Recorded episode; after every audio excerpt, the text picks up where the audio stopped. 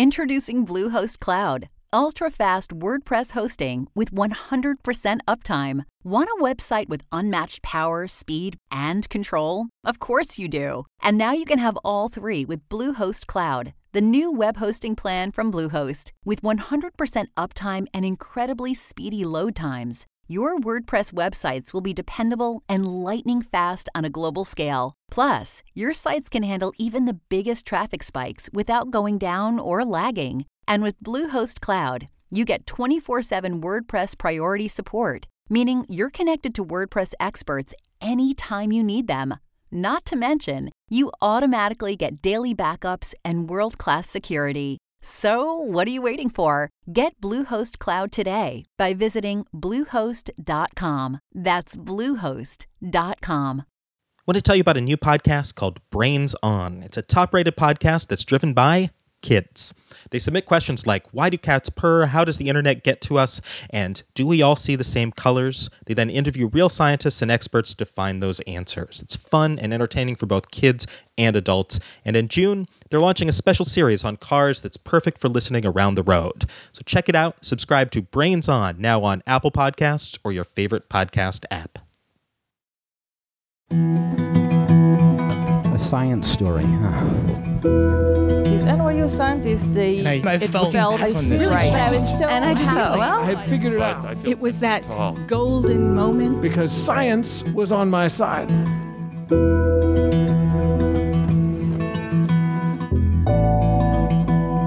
Hi everyone, I'm Ben Lillie, and welcome to the Story Collider, where we bring you true personal stories about science. This week, we'll bring you stories of early childhood development, including one story from an expert in early childhood development and another from someone who was a child at the time of their story. Our first story this week is from Amy Brown. It was recorded in September 2016 at the British Science Festival in Swansea, United Kingdom, at our show produced in partnership with the British Science Association. So, last night, about 10 o'clock, I was sat on the sofa drinking a glass of champagne, because this is all, how all good stories start, I think. The reason for the champagne was it was my eight year old daughter's birthday. Finally, she'd had her presents, we'd got her into bed, it was all all right. I could finally sit down and start thinking about my talk for today. So, I had my glass of champagne in one hand, and in the other hand, I had my phone and I was Googling stuff because I just wanted to check that I had things right. Because when I was asked to do this, I thought, I've got a brilliant idea of what I could talk about. And I was thinking about this idea of life imitating art and art imitating life, but actually swapping that for science. So, life imitating science, science imitating life. This kind of becomes more apparent when I tell you a bit about myself. I'm a psychologist by background. I work in public health at the moment, but I've always explored why we do what we do, why we make the choices. And the people around me, the people I work with, it's, it's quite novel, I think, working with human behaviour because, unlike a lot of other disciplines, people often come to it quite late in life. They've often had experiences or they've had a different career, and something has happened to them which has made them want to go into research. So, for example, perhaps they had a parent who had dementia and they'd had a really tough time trying to get the right services for them. So, I had colleagues who had come into academia to do that research, to try and give those people a voice, to try and highlight the need for those services. Now, as a psychologist by background, I had particular interests around developmental psychology, which was all about babies and how they developed. And I also liked health psychology and clinical psychology, which was very much about well being and health. So, anxiety, depression, your identity, how you are a healthy person. So, these were my interests, and I combined them. I did my undergraduate degree, I went into teaching, teaching psychology students, teaching childhood studies students. And there I was, the, the, academic, you know, the academic there, teaching these things. I would teach about what it was like to give birth, without having given birth myself, um, what it was like to be a mother, what it was like to become a mother. And I would do these lectures. You know, this is how your baby should sleep, this is what your baby should eat. Um, as kind of like the ultimate, you know, expert, shall we say, in how to look after your child and how to be a mother. Because we all know, don't we? You can just go and read the research articles, and they'll tell you what this is really like. And I would see my colleagues, and they would be researching their own experiences, perhaps about their child with autism or about how their parent had had dementia. And I was thinking, isn't, isn't that valuable? Isn't that lovely? They can really see the insight. And I was missing that. And I thought, well, wouldn't it be lovely once I've had a baby, I'll be able to see, you know, how experience really matches my science. So, go back 10 years, I just had my first baby. And it was like any experience of becoming a mother. What you said to people wasn't necessarily what it was like at all. I mean, when you have a baby, there is this strange, almost public groping of you in a way, in that people think you can walk down the street and when you're pregnant, they'll literally touch you, which is strange in itself. I mean, try it with someone who's not pregnant. Can I rub your stomach? No, no, don't. Um, but they seem to kind of ask all about your life. You go to Tesco's and you've got your baby in the buggy and you're completely sleep deprived, and someone will start asking you questions. The favourite one is always, Is he good? Which means, Is he sleeping? No. Um, but you don't tell them that. You say, Oh, yes, he's, he's so good. Yes, he's sleeping. Because you lie, because a good mother has a sleeping baby. You, you don't want to not be a good mother. And the favourite one is when complete strangers come up to you in Tesco's and say, Aren't you lucky? This is the best thing that will ever happen to you. What's the other one? Cherish those precious moments. And, hmm, yes, put them aside. So, fast forward a few months again, and I always used to nod, by the way, yes, yes, best thing that's ever happened. Wonderful, wonderful. So, I went back to work, and I went back to my lecturing. And of course, absolutely everything had changed. I looked at my slides and I thought, wow. this is something completely different. And one of the more amusing examples is that I used to teach about how, you know, you don't need all these expensive toys for babies. You can give them some you know, pots and pans and they'll bang about with them and they don't need these expensive things. And of course, then I had absolutely every expensive gadget it was. But the part I really want to focus on, and I mean, obviously so much has happened in the last 10 years, but the part I really want to focus on was when I was talking about those lectures about becoming a mother and about maternal well being and about how mothers really felt. And I got my slides up about postnatal depression. And I'd read them out and I'd say, well, you know, 15% of mothers have postnatal depression. But it suggested that perhaps the figures are higher because not every woman tells somebody that she had postnatal depression. And the little quirk there was that I was that woman with postnatal depression. I had had a hideous time after the birth. And I'd kind of kept going, kept going, and I'd come back and seen these slides, and it was like some kind of surreal reality. And I was reading them and thinking, I've not told a soul.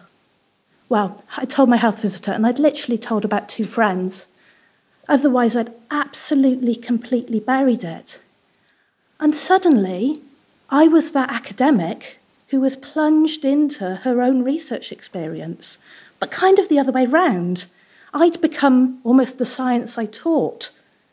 And it was a, such a strange experience. So we'd, we'd read the slides, you know, all these women not telling anybody, and I'd say, well, people don't tell their, their doctor because they're worried that someone would take the baby away. And I'd know really deep inside me that that's why I wouldn't tell anybody, because if somebody knew what a terrible mother I was, then somebody would come and take my baby, wouldn't they? But don't let on to the students, just, just keep smiling here, you know, just keep swimming. And then we, would get to the, the next slide, and we talk about the symptoms of postnatal depression, and if you don't know too much about it, it's kind of it has its similarities with depression, but actually, there are some quite specific symptoms. The media would make you think that postnatal depression, you don't want to be a mother, you don't love your baby, you don't want them. But actually, often with postnatal depression, your baby is the most important thing in the world to you. But you think you're not good enough for them. And two of the main symptoms, one of the main symptoms was anxiety. And there I was. People always used to say to me, You're superwoman. I don't know how you do this. You're doing your PhD. You've got a tiny baby. You're really coping, aren't you? And I'd say, Yes, it's easy. Yeah, you know, you just carry on. Whilst inside, I was that person who, midway round my Tesco shop, would have to abandon my shop and run from the store because I couldn't take it anymore. I was so anxious the world was closing in. And they talk about symptoms of complete sadness, feeling like you've had a loss. And I did the sadness. It was a feeling that you just could not stop crying because you'd lost something and you couldn't figure out what it was. And the worst bit was when someone was nice to you. And I always remember the particular breakdown I had in Marks and Spencer's by the cheese. Because um, if you're going to have a breakdown, you know, this is not just any breakdown, this is a Marks and Spencer's breakdown. And every time I see a Marks and Spencer's advert, but what happened was the public were doing their usual thing of, you know, coming over to you and admiring the baby because they ignore you once you've had the baby. It's, it's all about them, not you. So this, this older couple came over to me and, and the man was playing with my, my son in his pram. And the woman turned to me and she said, what about you? How are you feeling? It's really tough, isn't it? And I just collapsed. I just burst into tears and I was sobbing by the cheese in Marks and Spencer's. And this poor woman, because I ran away from her, and I really hope one day I meet her again, say, I'm sorry. But the irony of it, that there I was as the academic telling everybody about postnatal depression, when, when deep inside that was me. And it was this just strange colliding of worlds you know, my academic knowledge and then my real knowledge, it was almost like a film script written out for me. One more example um, was when I t- turned to the next slide and they were talking about predictors of postnatal depression. You know, in psychology, you have these checklists. If you go on Google, you can diagnose yourself with absolutely anything you like, really, with these checklists. But you'd read down the checklist and you'd be like, oh dear, this is me. Yes, keep going. And one of the, the ones was uh, partner support. And 10 years on about, we, we joke about this, it's, it's in all my lectures, but uh, I remember going to the GP finally and, and talking about it and her saying, look, you really need some support from your partner. You really, really need this, or you're going to end up really, really ill. So I talked to my husband and I said, look, I really, really need the support. He said, right, I'll, I'll, I'll book a week off work. Great. He booked the work, week off work. And, you know, the science, stereotyping slightly, but women like to talk about things and men like to do practical things to help. Well, he booked the week off work and he built me a patio. Um, and when I said to him, uh, you know, why, why are you building a patio? He said, well, because it would make you happy. and to be fair, I've been divorced a while and the patio's still there, so, you know, it's there. But it's, it's a very quite shiny too, and he's not underneath it. Before you ask, um, but it's this it's this world. And when Rosie asked me, "Do you want to take part in this event?" I kind of had a thought, I think, and I thought, "Well, what am I going to talk about?" And I thought, "I know what I'll do. I'll stand up in a room full of people." And tell them about the postnatal depression I had 10 years ago because I've never told anybody. 10 years of academic teaching. Twice a year, every year, I do a session on postnatal depression. Nobody would have a clue. And it's this idea that we never know really what's going on underneath the surface. And this idea just of the science mimicking life and life mimicking science and it all being so intertwined. And the idea that if you speak to most academics, they often really have a personal story underneath.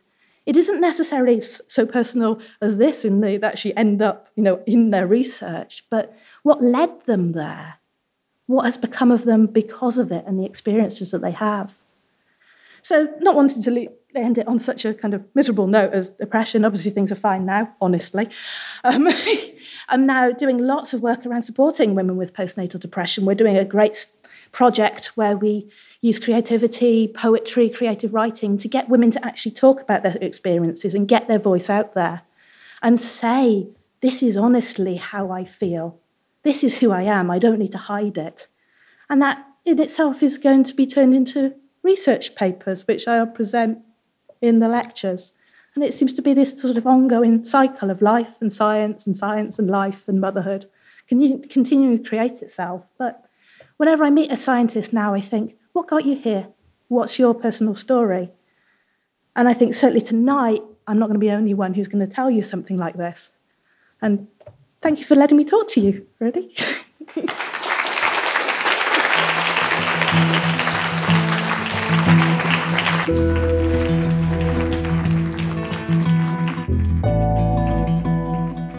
That was Amy Brown.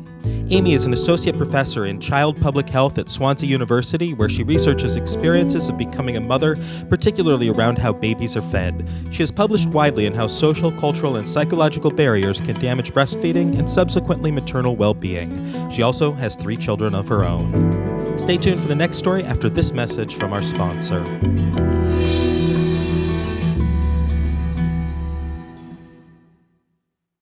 I want to tell you about an app that, crazily enough, is designed to get you to stop looking at your phone and go out into the real world.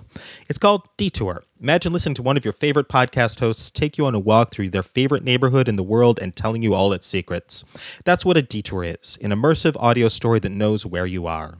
They have 150 different audio walks, from Radiolab to Ken Burns, from a leader of San Francisco's gay rights movement to a Broadway star in New York, and they weave through some of the most fascinating neighborhoods around the world.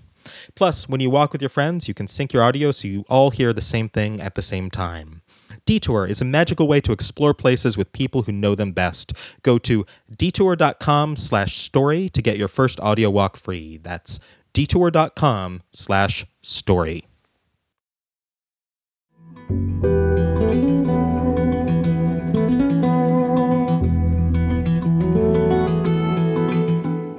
Welcome back. Our second story today is from Cassie Soliday. It was recorded in October 2016 at The Mint in Los Angeles, California.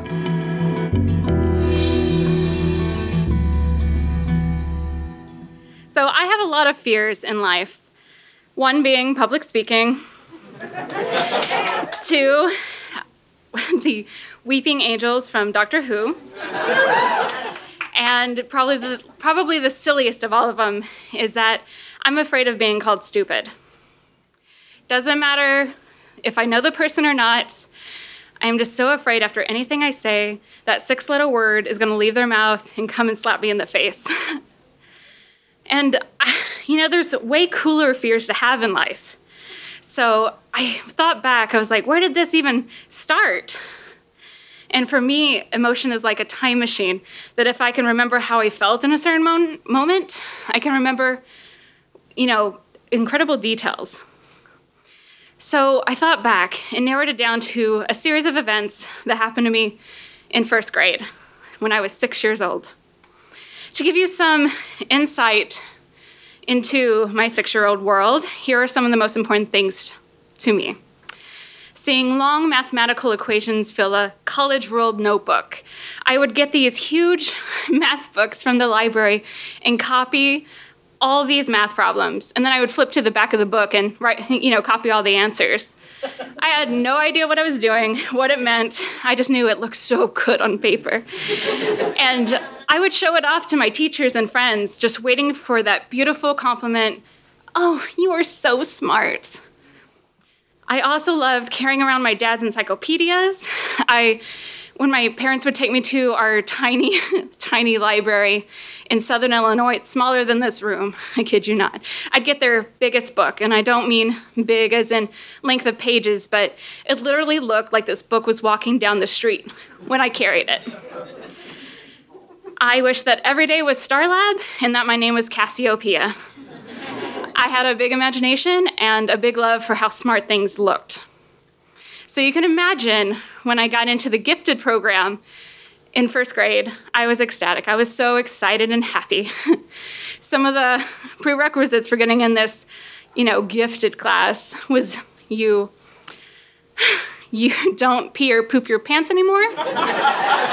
you you only speak when you're spoken to, and you had to be smart, the top of your class, aka me. I didn't know how to tie my shoes yet, but that was totally me. There were five of us in this class, and every day at 1:45 p.m., the gifted teacher, Miss Beth, would come and escort us from our normal first grade class and into a small room with no windows. And I loved this because we were leaving those other first graders behind in the normal class, and we were going to the special gifted class.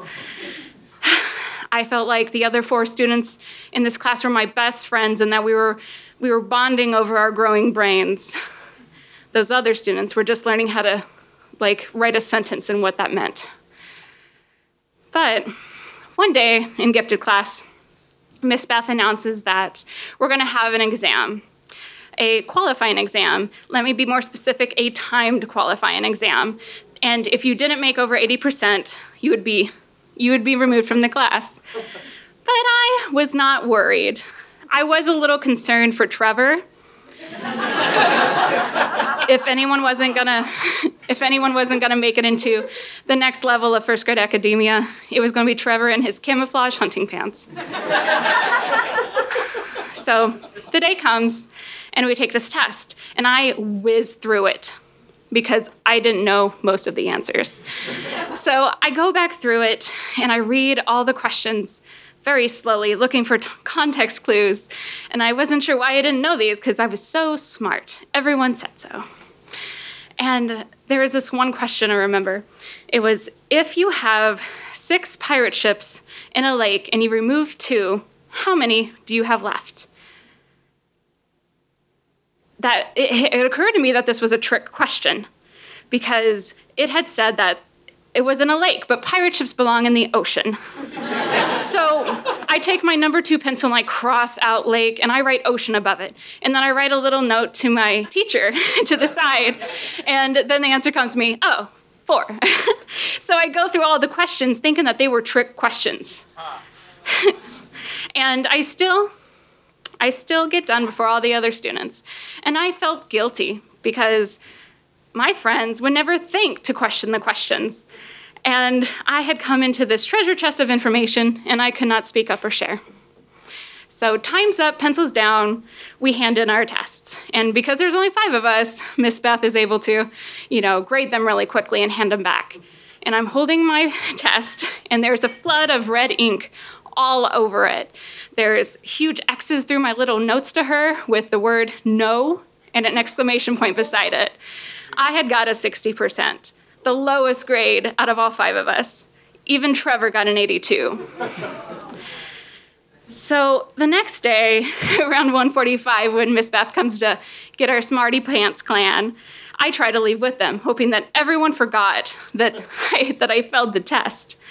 And my normal teacher tells me to sit back down and that I will not be joining them anymore in front of my friends in the gifted class and in front of those dummies in the first grade class. And I was embarrassed. I had to see my best friends leave every day at 1:45 after after that. And I was embarrassed, I was ashamed, and I felt really stupid. I even tried to make excuses that I couldn't see the blackboard, that I couldn't see the test. And my parents, being good parents, take me to the eye doctor, and he tells them that I'm lying, that I have 20 20 vision. But, you know, at least in glasses, I would have looked smart. And even worse than this, they put the school realized that I had a speech impediment. So they threw me into an even smaller room with no windows, with a speech therapist and another kid that could barely form words. We spent hours on end rolling our R's, learning the difference between wiver and river, and clenching our teeth together to make T sounds. I definitely felt stupid. So, what do I do now? asked my six year old self. That's around the time when everyone's asking, What are you gonna do? Like, what do you wanna be when you grow up? And I didn't know because I I wanted to be smart and do something smart, and I didn't really know what that would be, but I knew that it was no longer for me, I guess. and to cheer me up, my parents took my little brother and I to opening day of Toy Story, Thanksgiving 1995. I remember sitting in between my parents with a bag of popcorn on my lap and the first time that I saw Woody blink and come alive, I was floored. I was just amazed. This very normal toy, like I have toys at home. So it really threw me that something so normal could have a life. And here, all these toys are running around. Were my toys running around right now at home? I basically knew two things after I saw Toy Story. One, that I wanted to be an animator. And two, we needed to get home as soon as possible so I could catch my Care Bears jumping on my bed. and I had always loved cartoons and to doodle and draw, but I had never really given it any merit. I always thought that, oh, we're reinforced to be smart, so that must be what you need to do. But after this, seeing all those credits of the people who worked on that movie, I knew that that was an option. So I really took that on as my identity.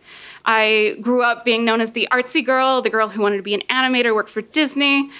And what being an animator, an animator entails is really looking at life and then recreating it in this like 2D space, in this 2D world.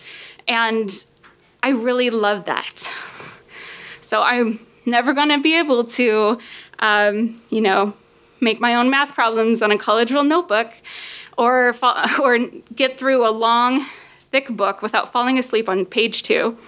But someone has to draw silly cats in top hats and monocles. and it took seeing a cowboy doll push a Space Ranger action figure out the window and go through this incredible journey to learn that there was room in the world for both. Thank you.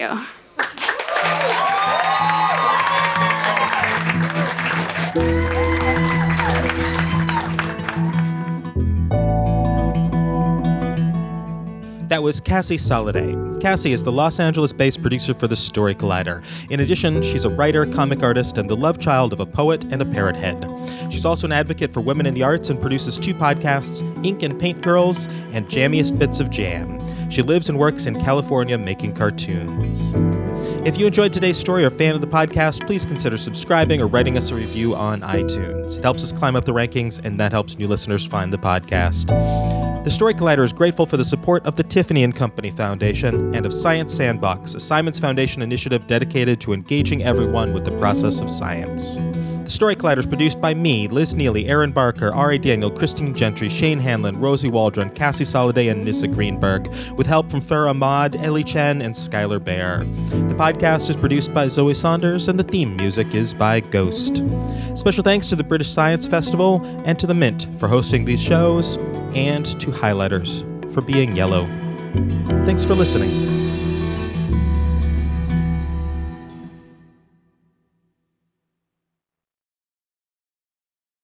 Need mealtime inspiration, it's worth shopping Kroger, where you'll find over 30,000 mouthwatering choices that excite your inner foodie. And no matter what tasty choice you make, you'll enjoy our everyday low prices, plus extra ways to save, like digital coupons worth over $600 each week. You can also save up to $1 off per gallon at the pump with fuel points. More savings and more inspiring flavors make shopping Kroger worth it every time. Kroger, fresh for everyone. Fuel restrictions apply.